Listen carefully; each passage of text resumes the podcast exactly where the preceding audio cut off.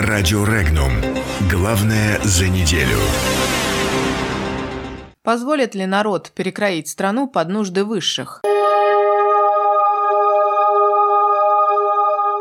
Дмитрий Медведев наконец-то принес хорошую весть. Тренд нападения доходов в России переломлен. Теперь они растут. Премьер-министр в интервью российским телеканалам сослался на статистику, согласно которой у нас доходы из-за кризиса долго падали, а последние два года начали расти. Но есть и другое мнение, что доходы почти не растут. А экономист Александр Бузгалин рассказал, каким образом создается рост формальных показателей. Цитата. «Есть пример, который знают все представители сферы науки и образования. Человека, получающего от 15 до 30 тысяч рублей, переводят на четверть ставки, и в результате его заработная плата вырастает в 4 раза. И, соответственно, таким образом были выполнены указы президента о повышении заработной платы для работников науки и образования. А сейчас огромное количество людей работает на 0,25, на 0,5 и на 0,7 ставки. Конец цитаты. Впрочем, многое становится ясным, если учесть, что, по мнению Медведева, граждане России очень богаты, в смысле своей душой. Против таких замечательных людей премьеру было особенно тяжело принимать пенсионную реформу. Но что делать? Ведь, как говорит сам премьер, экономика-то сейчас у России развивается быстро, валютные резервы растут. Цитата. «Вот в этих условиях мы, тем не менее, смогли нарастить наши валютные возможности, резервы. Причем за этот год они выросли примерно на 30 миллиардов долларов, до 460 миллиардов. И это подушка безопасности, которая существует. Конец цитаты. Ну как тут не ограничить зажравшихся граждан? Хорошо высказался по этому поводу директор Института проблем глобализации Михаил Делягин. Цитата. Западные санкции по степени разрушительности и вредности для России не идут ни в какое сравнение с санкциями, которые наложены Банком России и правительством, возглавляемым господином Медведевым. Если рассматривать ущерб от санкций, то на 90% это российские либералы во власти и только 10% проклятое западное закулисье. Конец цитаты. А вот чиновникам финансовая диета противопоказана. Чего стоит пример из ямальского городка Лабытнанки, где замглавы города Ольга Бульс уволилась, получила золотой парашют в полтора миллиона рублей и быстро вернулась на оставленную должность. По делу назначена проверка региональной прокуратурой. Но как тут не вспомнить октябрьский скандал в Воронежской области, где вице-губернатор получил при выходе на пенсию 23 оклада, тут же вернулся на должность и все оказалось законно. Прокуратура не усмотрела оснований для принятия мер прокурорского реагирования. А на прошлой неделе стало известно, что депутат Законодательной думы Хабаровского края Татьяна Мовчан получила доплату к пенсии в 187 тысяч рублей в месяц, причем ее случай не исключение. Это депутаты приняли такой закон, и теперь все имеют право на надбавки. В прошлом году стало известно, что на протяжении нескольких лет мэр Омска Вячеслав Двораковский получал огромные премии, которые ему выписывали его же заместители. Комментируя скандальную информацию, в мэрии Омска заявили, что выплата денежного вознаграждения, в том числе премии всех работников администрации города, включая мэра, осуществляется в строгом соответствии с решением Омского городского совета. Более того, указанная практика премирования непосредственного руководителя города существует в муниципалитете более 10 лет и ни разу до этого не вызывала вопросов у контрольно-надзорных органов. А вот в Бурятии ВИП-пенсионеры получают повышение пенсии с 2008 года. По сообщениям местных СМИ, в 2017 году на золотые парашюты из бюджета Бурятии ушло 272 миллиона рублей. В этом феврале было решено доплаты уменьшить. И, как при принятии соответствующего закона уточнили в республиканском парламенте, ежемесячный объем высвобождающихся средств составил почти 2 миллиона рублей. Позже в Рио главы Бурятии заступился за вип-пенсионеров из особого списка. Но если у бурятских випов граждане только искали совесть, то чиновница «Государство не просило вас рожать» уже ее нашла. В интервью уральскому блогеру Ольга Гладских заявила, что ей совесть не позволяет самой уйти с должности и бросить вовлеченных в мероприятия ребят. Ну, тех самых, которых государство не просило рождаться. и которым ничего не должно. А в интернете пользователи обратили внимание на жалобу Гладских о том, что ее ребенок видит травлю матери в сети, и напомнили ее же словами про то, кто кого о чем просил или нет,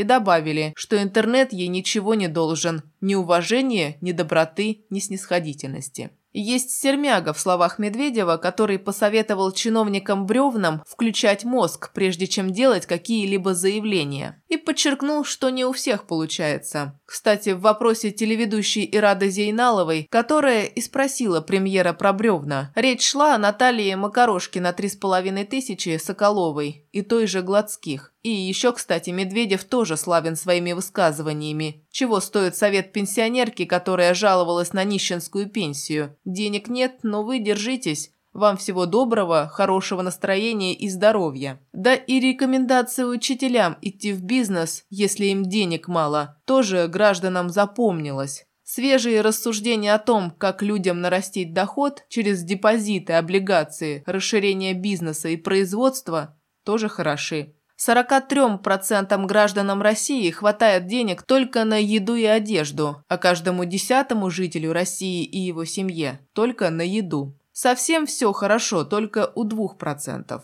В то же время своими самыми важными конституционными правами граждане России считают права социальные. Симптоматично, что именно сейчас власти впали в очередное переименовательское обострение, жертвами которого теперь стали аэропорты. Судя по всему, речь идет не о дании истории, а о политической манипуляции, посредством которой граждан пытаются отвлечь от насущных нужд. Не случайно граждане против. Колыма чтит Высоцкого, но не хочет, чтобы его именем назывался их аэропорт. Мурманская общественная палата выступила против переименования своего аэропорта. Члены совещательного органа направили письмо организаторам конкурса «Великие имена России» с просьбой исключить Мурманск из проекта. Это как раз там хотят увековечить ответственного за развал империи Николая II. Вот что по этому поводу написал обозреватель Михаил Димурин. Цитата. «Так решили граждане России, скажут мне. Но в конкурсе, напомню, приняло участие чуть более 3% жителей нашей страны. Большинство россиян его полностью проигнорировало. А ведь надо-то было просто позвонить. Напомню, что против пенсионной реформы движение «Суть времени» собрало более 1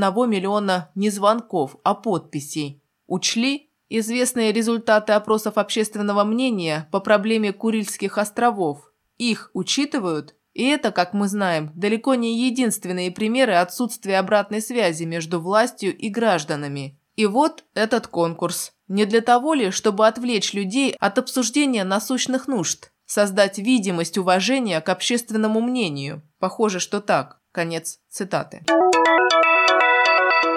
Короткой строкой.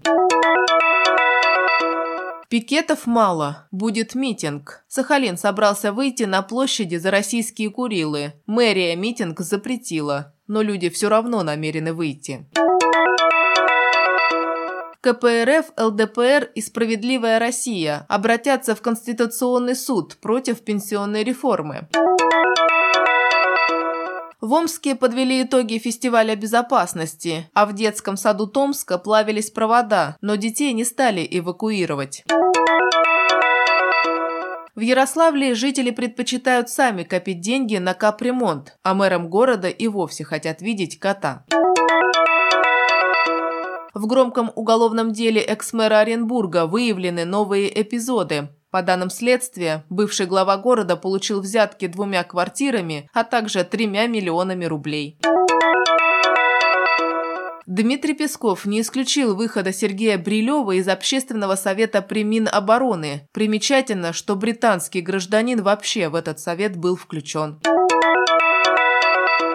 Морозы. Чиновников Алтайского края они застали врасплох. Замерзших новосибирцев загнали в метро, чья работа на время остановилась. В Якутии детям запрещают пропускать школу в минус 44. А в Магаданской области родители школьников говорят, что холода буквально ставят их перед выбором или посещение занятий, или жизнь.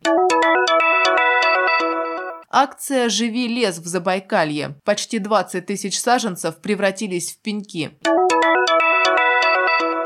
Скандал в Прикамье, как спасшим детей охотникам вручили педикюрный набор. Частные компании получают доступ к госуслугам населению. Число бесплатных услуг может сократиться. В России пересмотрят цены на жизненно важные лекарства.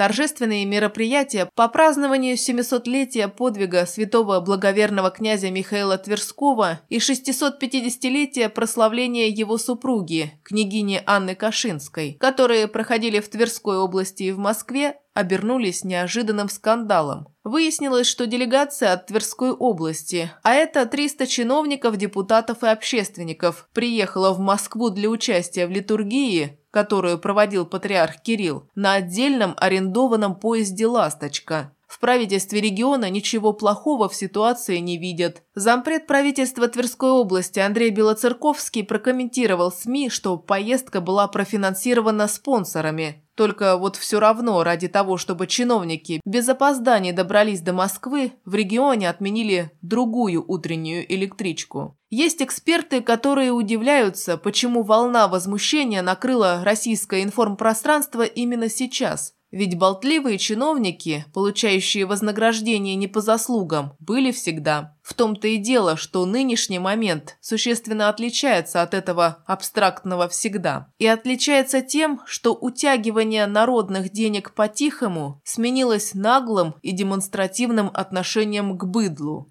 Правящий класс, видимо, твердо решил переформатировать страну под собственные нужды и не видит к тому никаких препятствий. Радио Регнум. Главное за неделю. Подробности читайте на сайте Regnum.ru.